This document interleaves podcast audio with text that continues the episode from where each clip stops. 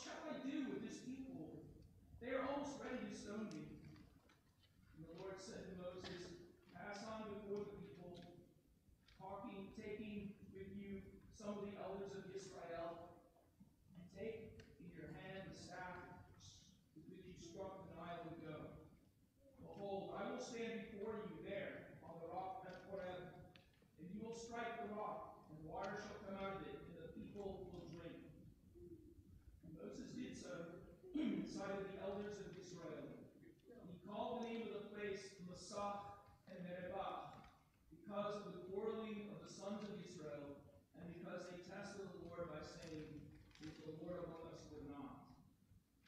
This is the word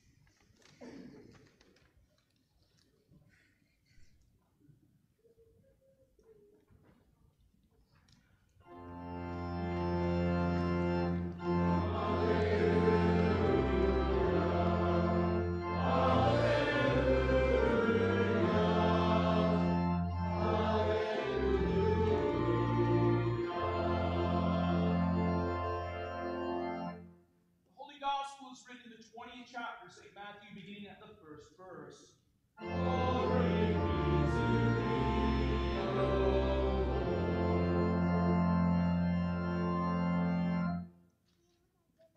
of heaven is like a householder who went out early in the morning to hire laborers for his vineyard. After agreeing with the laborers for denarius a day, he sent them into his vineyard. And going out about the third hour, he saw others standing idle in the marketplace. He said unto them, You go into the vineyard too, and whatever is right I will give you. So they went. Going out again the sixth hour and the ninth hour, he did the same. And about the eleventh hour, he went out and found others standing idle. And he saith unto them, Why do you stand idle here all day? And they said to him, Because no one has hired us. He said to them, You go into the vineyard too.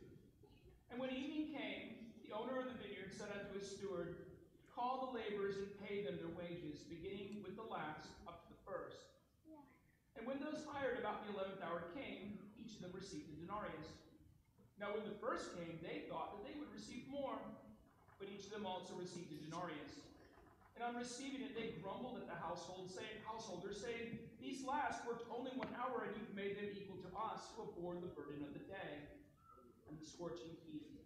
But he replied unto them, Friend, I am doing you no wrong. Did you not agree with me for denarius? Take belongs to you and go. I choose to give to this last as I give to you. Am I not allowed to do what I choose with what belongs to me? Or do you begrudge my generosity? So the last will be first, and the first last. This is the gospel of the Lord.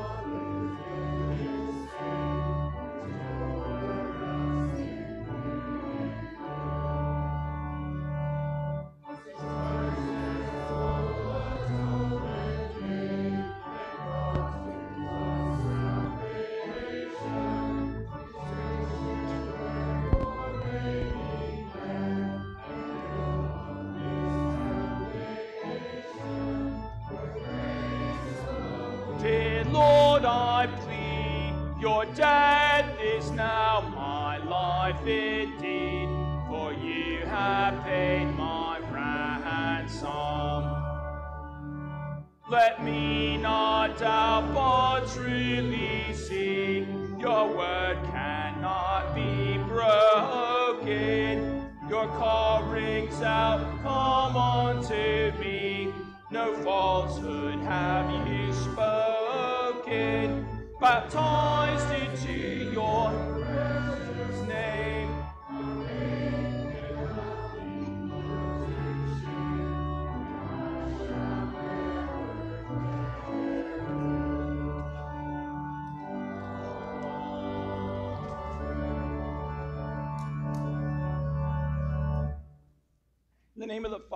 and the Son, and the Holy Spirit.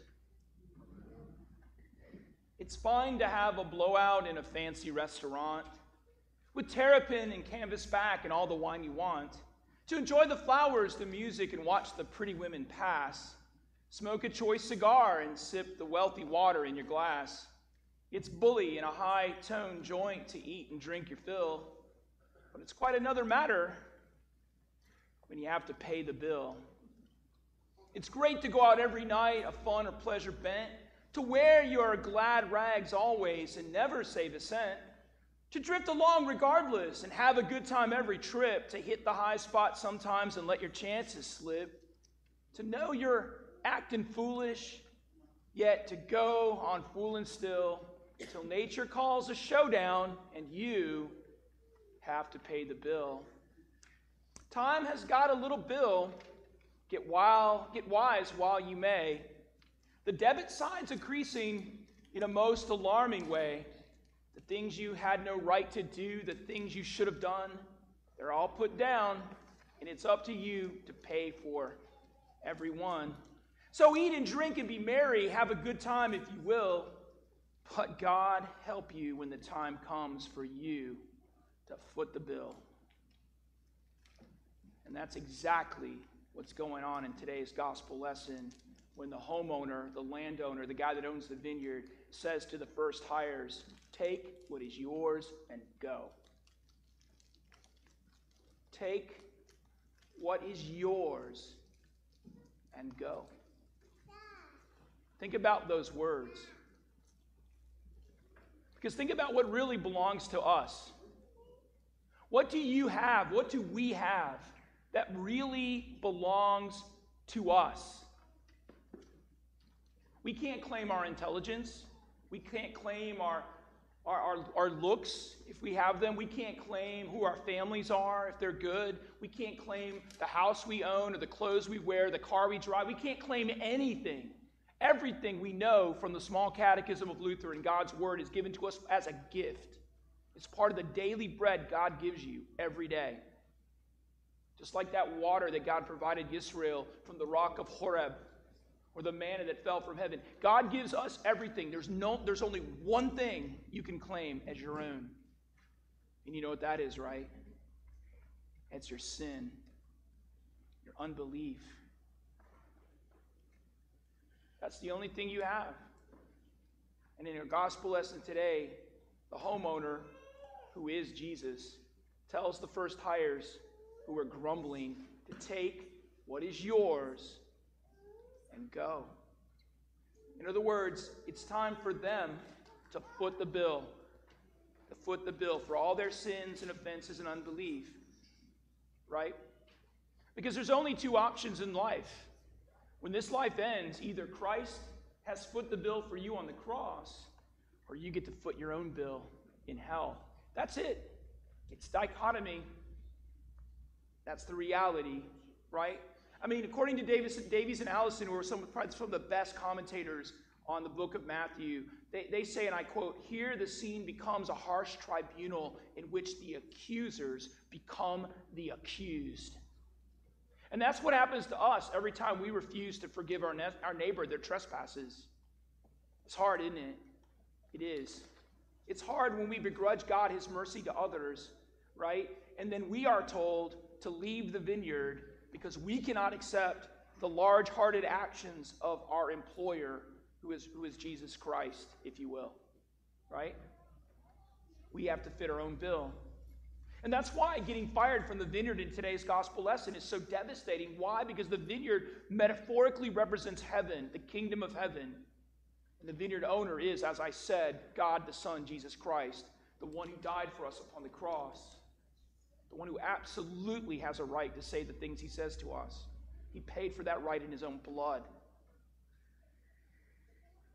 And Christ is motivated to save us only by his merciful grace, not, not in anything we have done.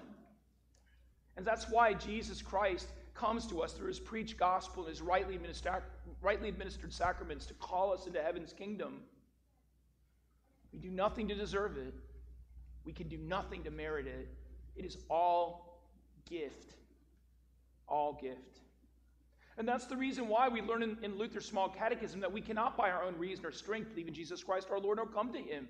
But the Holy Ghost must call us by the gospel and enlighten us with his gifts and sanctify and keep us in the one true faith, even as he calls and gathers and enlightens the whole Christian church on earth and keeps it in the one true faith in which Christian church he daily and richly forgives all sins to me and all believers, all of us, as the Holy Scriptures so clearly declare.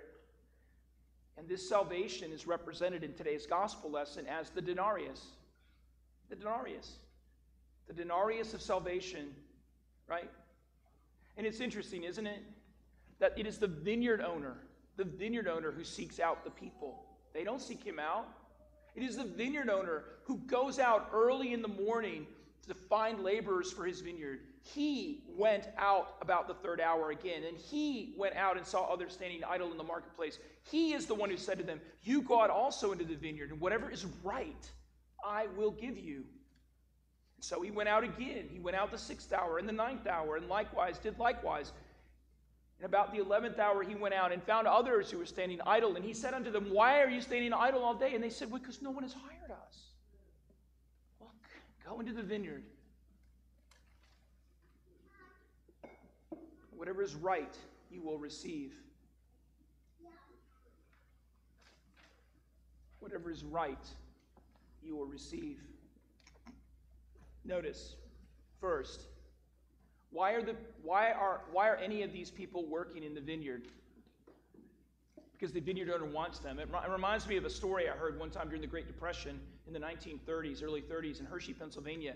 Old man Hershey went out and they were, they were, they were building a new big new building and they were digging the basements out for it with one of these huge new steam shovels that were becoming popular. And the foreman said, Hey, Mr. Hershey, this is great. We got this steam shovel. It's, it's like it does the work of 30 men. To which old Hershey said, well, then get rid of it and hire 30 out of work men so their families can eat tonight.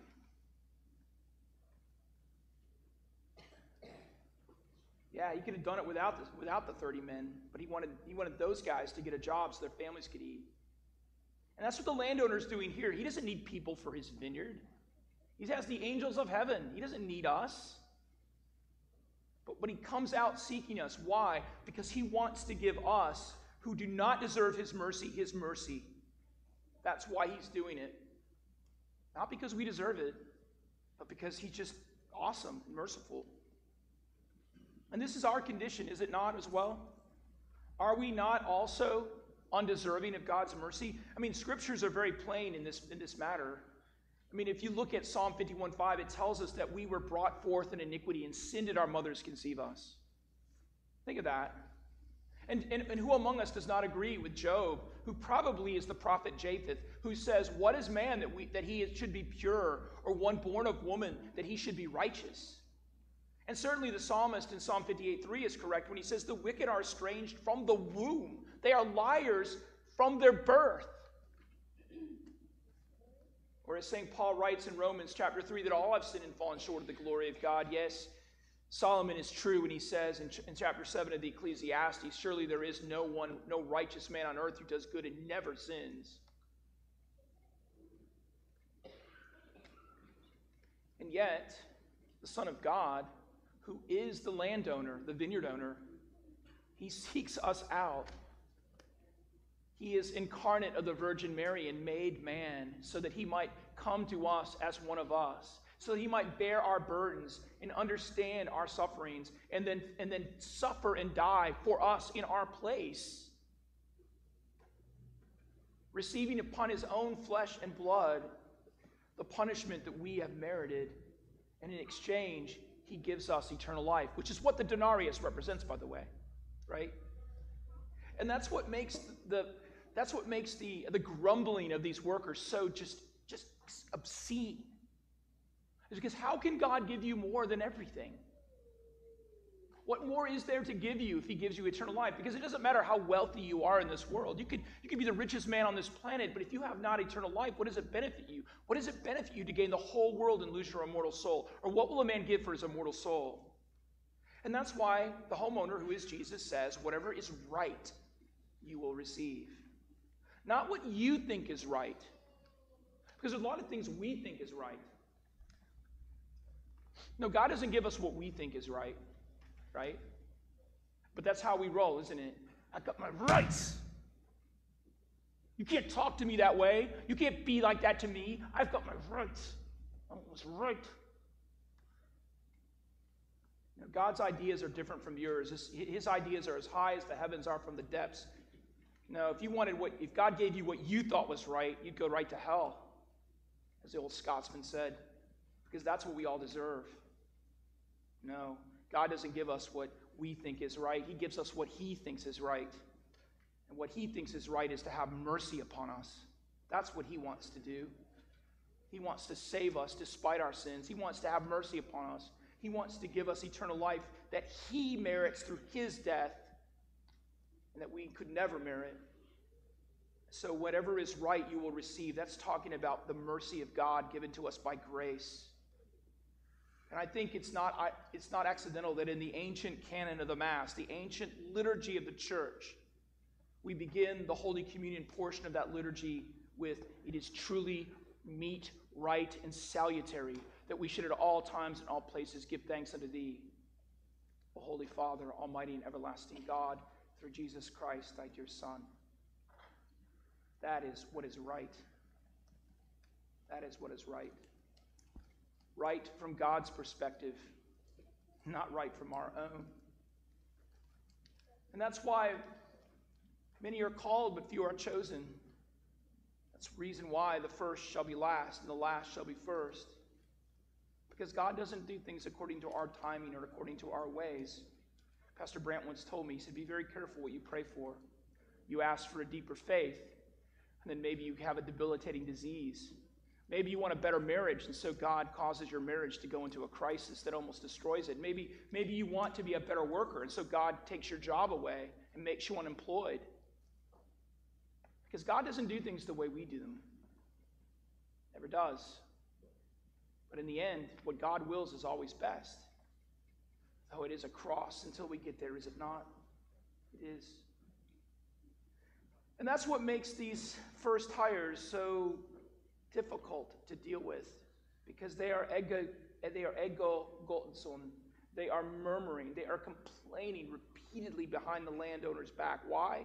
Because they resent his mercy unto others. They resent it. Do we resent God's mercy to others? Are we withholding forgiveness from each other? I mean, why do you think in the small catechism that Martin Luther asks us to pray the Lord's Prayer eight times a day. Why? Why do you think that is? Why do you think we're supposed to say eight times a day when we get up, when we go to bed, before and every every meal? Why are we to say, "Forgive us our trespasses, as we forgive those who trespass against us"? Because we need God's forgiveness. But God says in, in Matthew 6 that He will not forgive us our trespasses if we do not forgive our brother theirs. And how many of us in this room, myself included, struggle with forgiving others? I know I do.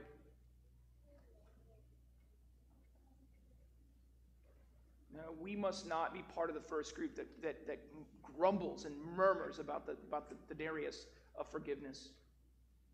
Because that denarius represents eternal life, it represents everything. It represents a gift that you and I can never merit. We can only receive it by grace if we receive it at all. And so let us never fall into the trap of the first hires, so that we will never hear God say unto us, Take what is yours and go.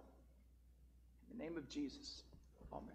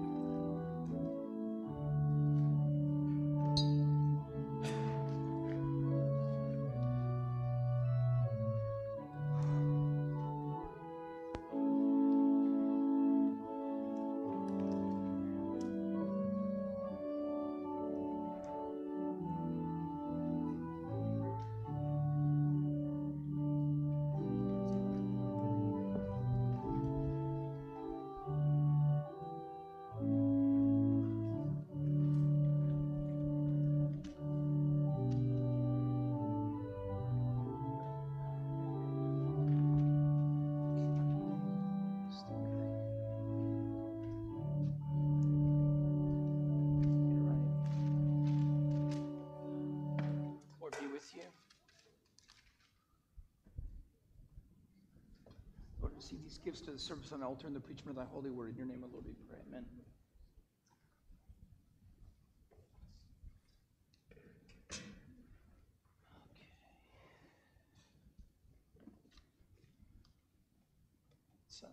Good morning. It's uh, good to see all of you here, and uh, uh, it was. Um, I'm glad that many of you uh, came to the meeting uh, before the service, um, and it's a blessing to be in front of you this morning. Uh, this week should be a normal week. We should be back to our normal uh, operational tempo as a parish. I have no plans to be anywhere. My wife now is in uh, in Sevierville, Tennessee, at Pasadena Villa, and she'll probably be there at least for another 41 days or 40 days. So uh, I, I don't plan on leaving anytime soon to go up there. It's just too far, and the visitation is too short. So um, at some point, I may go up, and there may be a guest preacher. Uh, but if you see one, there's a guest preacher. If you don't, then it's me. Uh, so normal, no, normal schedule Tuesday, Wednesday, and Friday. Everything's normal. Uh, also, we have some prayer requests. And uh, uh, prayer request, uh, we have Bonnie Smith, one of our members, is having some medical issues. She, of course, prays, uh, asks that you pray for her. Remember, of course, uh, Melissa in your prayers as well. And just for an announcement, there's going to be a gumbo. Uh, there, there's going to be a gumbo uh, sale to support youth activities at Concordia at one o'clock today. So, any of you uh, gentlemen in the room, uh, if you want to buy your uh, wife, your good lady wife, or uh, your daughters, or your moms or whatever a dinner this, this this evening, you can go to Concordia at one o'clock, thirteen hundred, and get her some gumbo, some good gumbo. We want to support uh, what they're doing over at Concordia, just like they came last night and supported us at the um, at the chili cook-off. That, that was really great uh, event last night. Thank you, uh, Hector and and Amanda. It was really great, and all of you that participated. That was really a blessing. So, um, anyways. And then finally, uh, one, one final announcement is adult choir resumes next Sunday after the second service. For those of y'all that want to be part of the choir, there you go. Lord be with you. Let us pray. In peace, let us pray to the Lord. For the peace that is from above and for the well being of the churches of Christ and the godly unity of all Christendom, let us pray to the Lord. for this holy house and for those who in faith, piety, and the fear of God offer here their worship and praise. Let us pray to the Lord. Lord for Matthew and Eric, our shepherds and bishops in Christ, for all pastors and teachers and all people, let us pray to the Lord.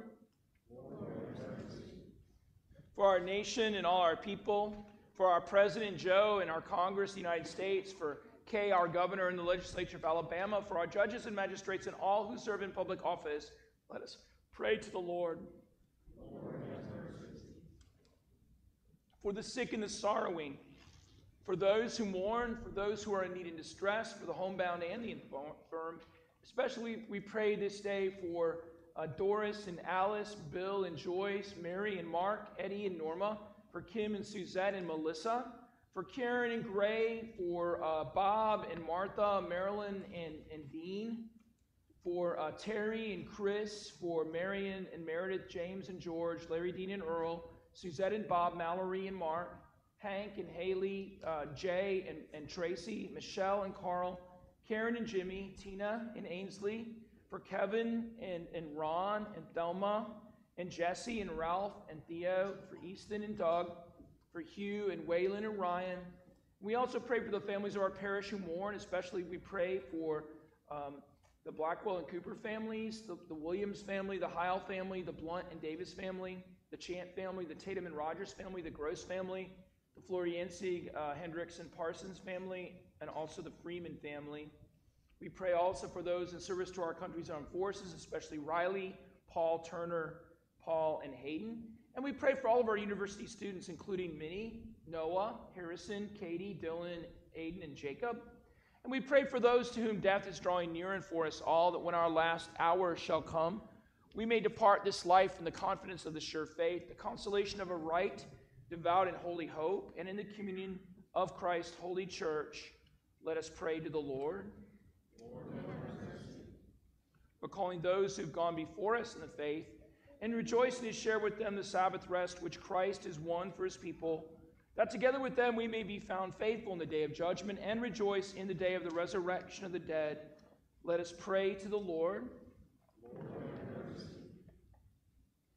We pray especially this day for uh, Miss, Mrs. Smith as she um, is trying to recover from a physical ailment, and also for Melissa Parsons as well, as she is also in the process of trying to recover uh, from what is um, afflicting her as well.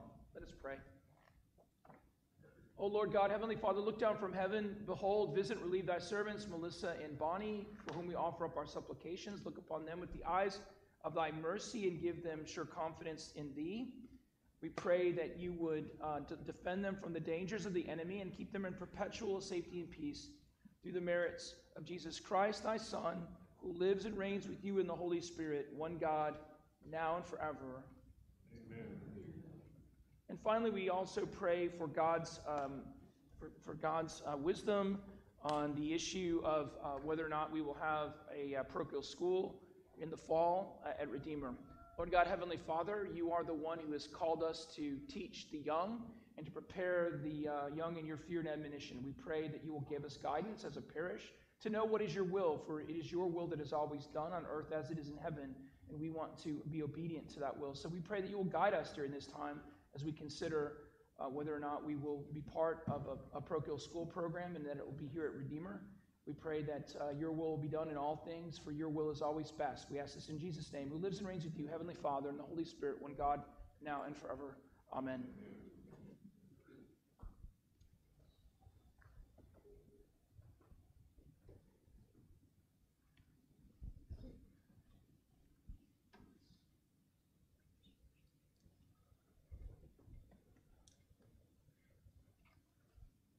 The Lord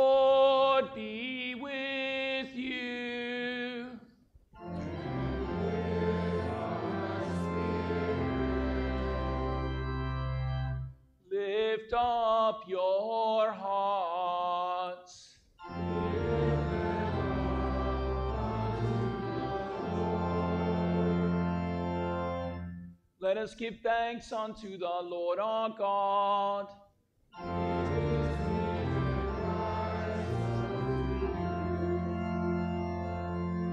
It is truly meet, right, and salutary that we should all times and all places give thanks unto thee. O Lord, Heavenly Father, Almighty, everlasting God, through Jesus Christ, thy Son, who on this day overcame death and the grave, and by his glorious resurrection opened to us the way of everlasting life. Therefore, with angels and archangels, and with all the company of heaven, we laud and magnify thy glorious name, evermore praising thee and saying, Holy, holy,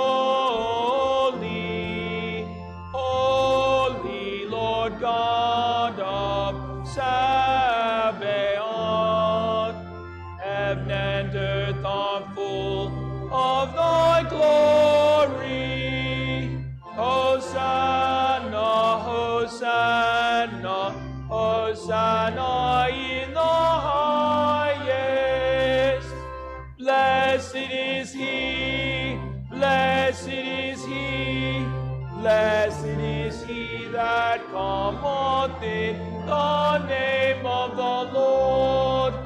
Hosanna, Hosanna, Hosanna